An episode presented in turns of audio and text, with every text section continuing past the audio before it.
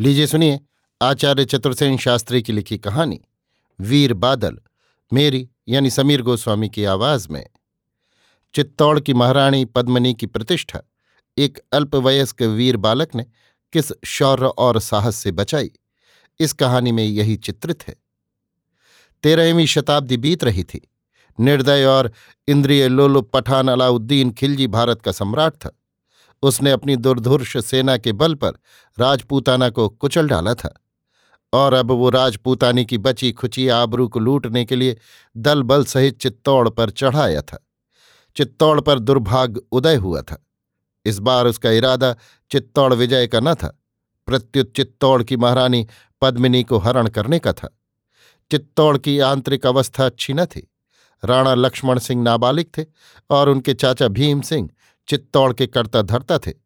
पद्मिनी भीम सिंह की पत्नी थी। वो पद्मराग मणि के समान सुंदर और कांति वाली थीं।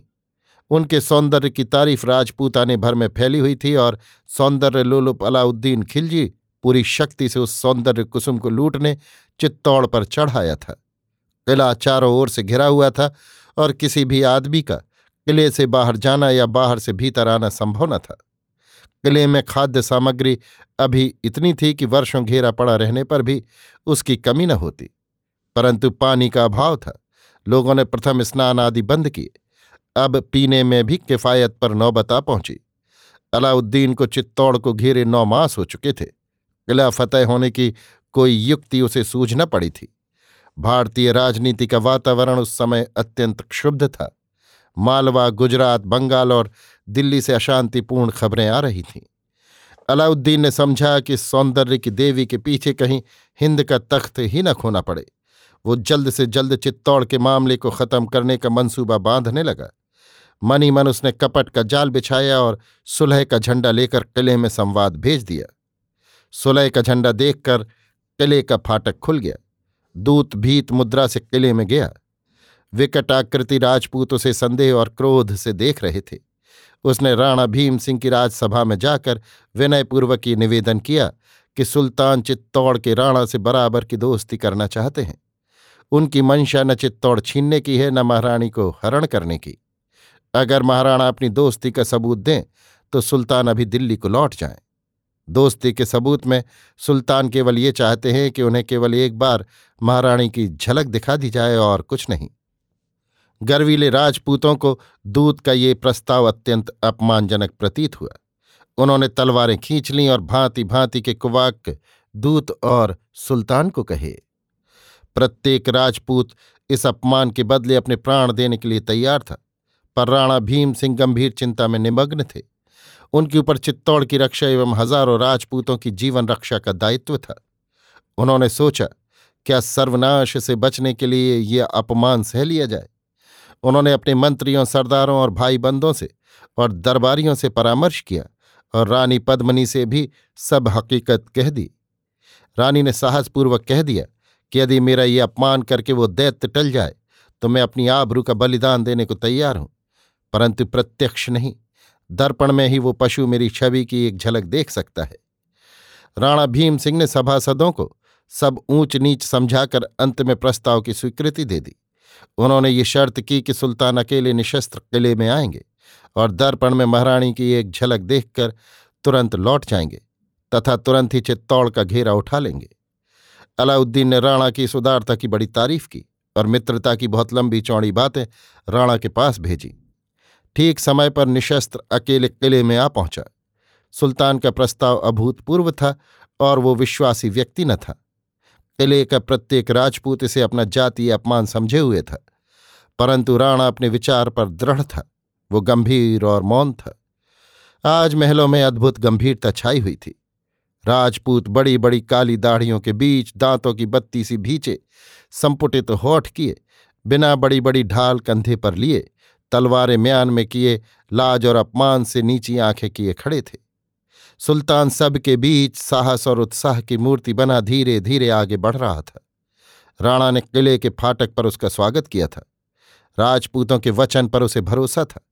वो निशस्त्र तथा एकाकी था। वो चपल घोड़े पर सवार था और आगे बढ़ रहा था।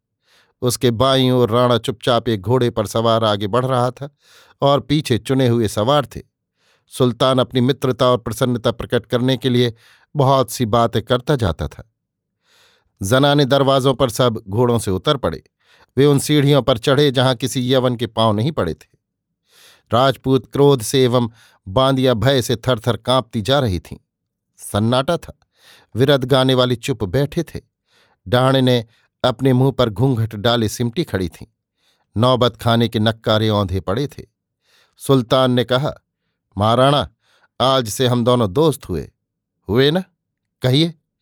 महाराणा ने खिन्न मन होकर धीरे से कहा, सुल्तान की यदि यही इच्छा है तो मैं वचन देता हूँ कि राजपूत हमेशा सच्ची दोस्ती निभाएँगे। इसका मुझे पूरा भरोसा है। आप देखते हैं कि आप पर मैं यकीन करके खाली हाथ किले में आ गया हूँ। उम्मीद है आप भी मुझे भरोसा देंगे। राणा ने गंभीर स्वर में कहा तो क्या सुल्तान मित्रता की ओर इतना कदम उठाकर भी वो अपमानजनक काम करने का इरादा रखते हैं, जो राजपूतों के लिए बिल्कुल नया है? यकीन रखिए राणा साहब, मेरी नीयत कुछ बुरी नहीं। जैसा हम लोगों में कौल करार हुआ है, उसके पूरा होते ही मैं तुरंत दिल्ली लौट जाऊँगा। राणा ने ठंडी सांस लेकर एक बार सरदारों की ओर देखा। वे नीची आँखें किए खड़े थे। फिर उसने चांदी की भांति सफ़ेद महलों के आकाश को छूने वाले सुनहरी कंगूरों को देखा, जो सूर्य की धूप में चमक रहे थे। तब सूर्यवंश के उस अधिकारी ने एक ठंडी सांस ली और कहा, तब आइए। राजपूत अपनी बात पूरी करेंगे। दोनों आगे बढ़े। दो कदम बाद सुल्तान झिझक कर खड़ा हो गया। उसने देखा, सामने पूरे कद के आईने में वो अलौकिक सुंदरी, जैसे रत्नों से जड़ी तस्वीर हो। लाज से सिर नवाए खड़ी है। एक झलक सुल्तान ने देखा और वो झलक दर्पण से गायब हो गई। सुल्तान निश्चल हो गया। इस सौंदर्य की उसने कभी भी कल्पना भी न की थी। महाराणा ने कंपित कंठ से कहा राजपूतों का वचन पूरा हुआ। अब सुल्तान को अपना वचन निभाना चाहिए। सुल्तान चौंका और सोते हुए मनुष्य की भांति उसने कहा हाँ हाँ ज़रूर। अब मुझे आपकी दोस्ती पर यकीन हो गया है। महाराणा, दर हकीकत में आपको मुबारकबादी देता हूँ। आपकी महारानी इंसान नहीं है। इंसान में इतनी खूबसूरती नहीं हो सकती। राजपूत धीरज खो रहे थे। राणा ने अधीर होकर कहा राजपूती मर्यादा को निभाने के लिए सुल्तान जैसे प्रतिष्ठित मेहमान को विदा करने हम बाहर की ड्योहड़ी तक चलेंगे। परंतु सुल्तान अपना वचन कब पूरा करेंगे? मैं अभी अपनी छावनी उठाता हूँ।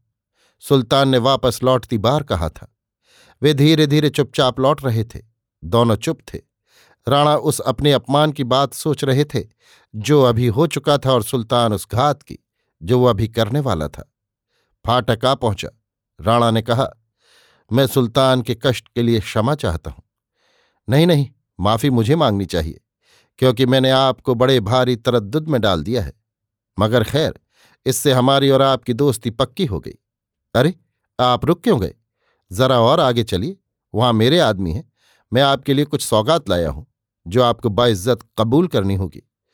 आशा है आप इनकार नहीं करेंगे। राणा झिझका पर आगे बढ़ा। उसने कहा आपकी दोस्ती ही मेरे लिए सबसे बड़ी सौगात है।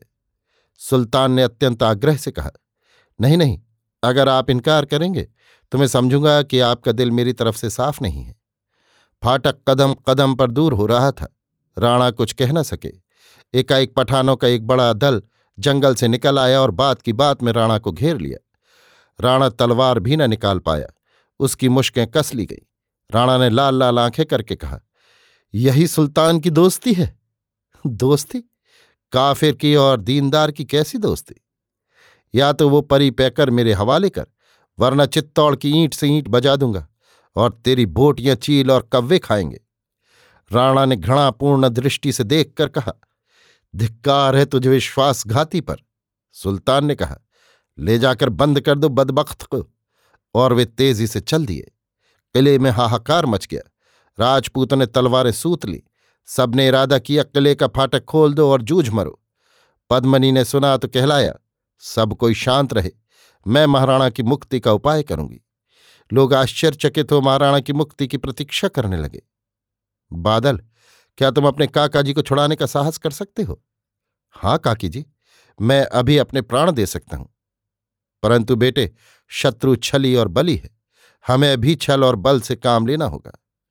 छल बल से कैसे काकी जी मैं सुल्तान से कहलाए देती हूँ। मैं स्वयं उनके पास आने को राज़ी हूँ। आप राणा को छोड़ दें। छी छी काकी, क्या आप उस मिलेच्छ सुल्तान के पास जाएँगे? नहीं बेटे, मेरी जगह मेरी डोली में तुम जाओगे। क्या मैं? हाँ, तुम मेरी जगह। यद्यपि तुम अभी बारह वर्ष के बालक हो, पर क्षत्रिय पुत्र को जूझ मरने के लिए ये आयु काफ़ी है। तुम ये काम कर सकोगे। मुझे क्या करना होगा? तुम सब हथियार बांधकर मेरी पालकी में बैठोगे। पालकी के साथ सात सौ डोली में मेरी सहेलियाँ होंगी। प्रत्येक डोली में बांधी की जगह दो दो शूरवीर हथियार बाँध कर बैठेंगे और चार चार शूरमा कहार का भेष धरे डोली उठाएँगे, जिनके हथियार कपड़ों में छिपे होंगे। इसके बाद का कीजिए। इसके बाद रानी राणा में अकेले में भेंट होगी। पास में तुम्हारे काका गोरा घोड़े पर सवार होंगे। वे तुरंत ही राणा जी को घोड़ा और हथियार दे देंगे और किले की ओर चलता कर देंगे। फिर तुम डोली से निकलकर अपने राजपूती जौहर के हाथ दिखलाना। ऐसा ही होगा, काकी जी। हम सुल्तान को दगाबाजी का वो पाठ पढ़ाएँगे, जिसका नाम है। तब जाओ बेटे, अपने गोरा काका से कहो। वो सुल्तान से कहला भेजें कि रानी आपके पास आने को राज़ी है। मगर वो अपनी बांदियों और सहेलियों के साथ आएँगी। उन्हें पर्दे में उतारने का बंदोबस्त कीजिए और राणा को छोड़ दीजिए, तथा रानी को एक घंटे राणा से एकांत में मिलने की आज्ञा मिलनी चाहिए, बस। समझ गया। अभी जाकर गोरा चाचा से सब हकीकत बयान करता हूँ। जाओ पुत्र, ईश्वर तुम्हें सफलता दें। सुल्तान की छावनी में जश्न मनाया जा रहा था। उसे खबर लग चुकी थी कि पद्मनी अपने महल से चल चुकी है। वो पहाड़ से उतरती हुई डोलियों को देख देख कर प्रसन्न हो रहा था। वो अपनी चालाकी पर खुश हो रहा था। सिपाही शराब ढाल रहे थे और नाच गान में सब मस्त थे। किसी को किसी की सुध न थी। धीरे धीरे डोलियाँ पठानों के शिविर में आ गईं और वे सब एक बड़े तंबू में उतार दी गईं। रानी ने कहला भेजा, अब आप एक घंटे के लिए मुझे राणा से मिलने की इजाज़त दें। इसके बाद तो मैं आपकी हूँ ही। बादशाह ने हंसकर कहा अच्छा अच्छा इसमें कोई हर्ज नहीं है। राणा अच्छा आदमी है, मगर एक घंटे के बाद मैं कुछ न सुनूँगा। ये मैं क्या देख सुन रहा हूँ? अच्छा होता कि इससे पहले ही मर गया होता। पद्मनी, तुमसे ऐसी आशा न थी।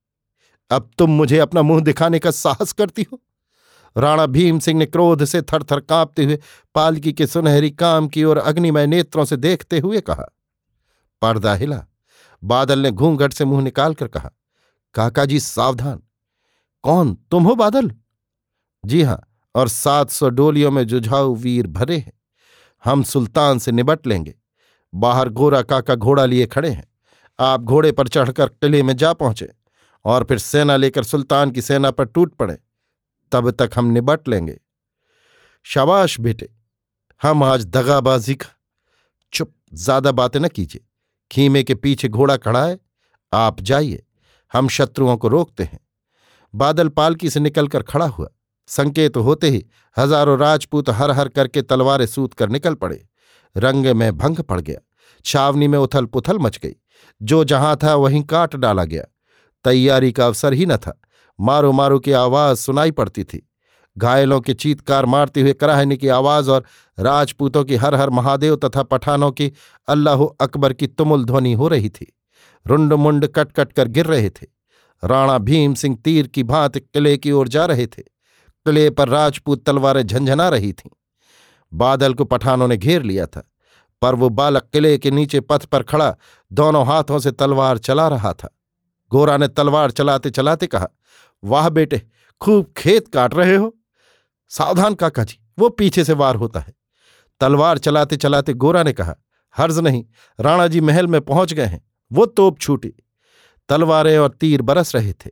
गोरा ने कहा, बादल अब मेरे हाथ नहीं चलते। बादल ने कहा, काका जी, हम उस लोक में मिलेंगे। गोरा घाव खाकर गिर पड़ा। बादल ने देखा और शत्रुओं को चीरते हुए ज़ोर से उनके कान के पास पुकारा, मैं काका जी, आपकी वीरता का बखान करूँगा। महाराणा सेना लेकर आ रहे हैं। राणा ने आते ही शत्रुओं को गाजर मूली की तरह काटना आरंभ कर दिया। शत्रु के पैर उखड़ गए। सुल्तान पिटे कुत्ते की तरह सब सामान छोड़कर भागा। उसकी छावनी जला दी गई। बादल के शरीर पर अनगिनत घाव थे। उसके मुमूर्ष शरीर को महलों में लाया गया। शरीर से एक एक बूंद रक्त निकल गया था और उसके होठों पर हँसी की रेखा थी।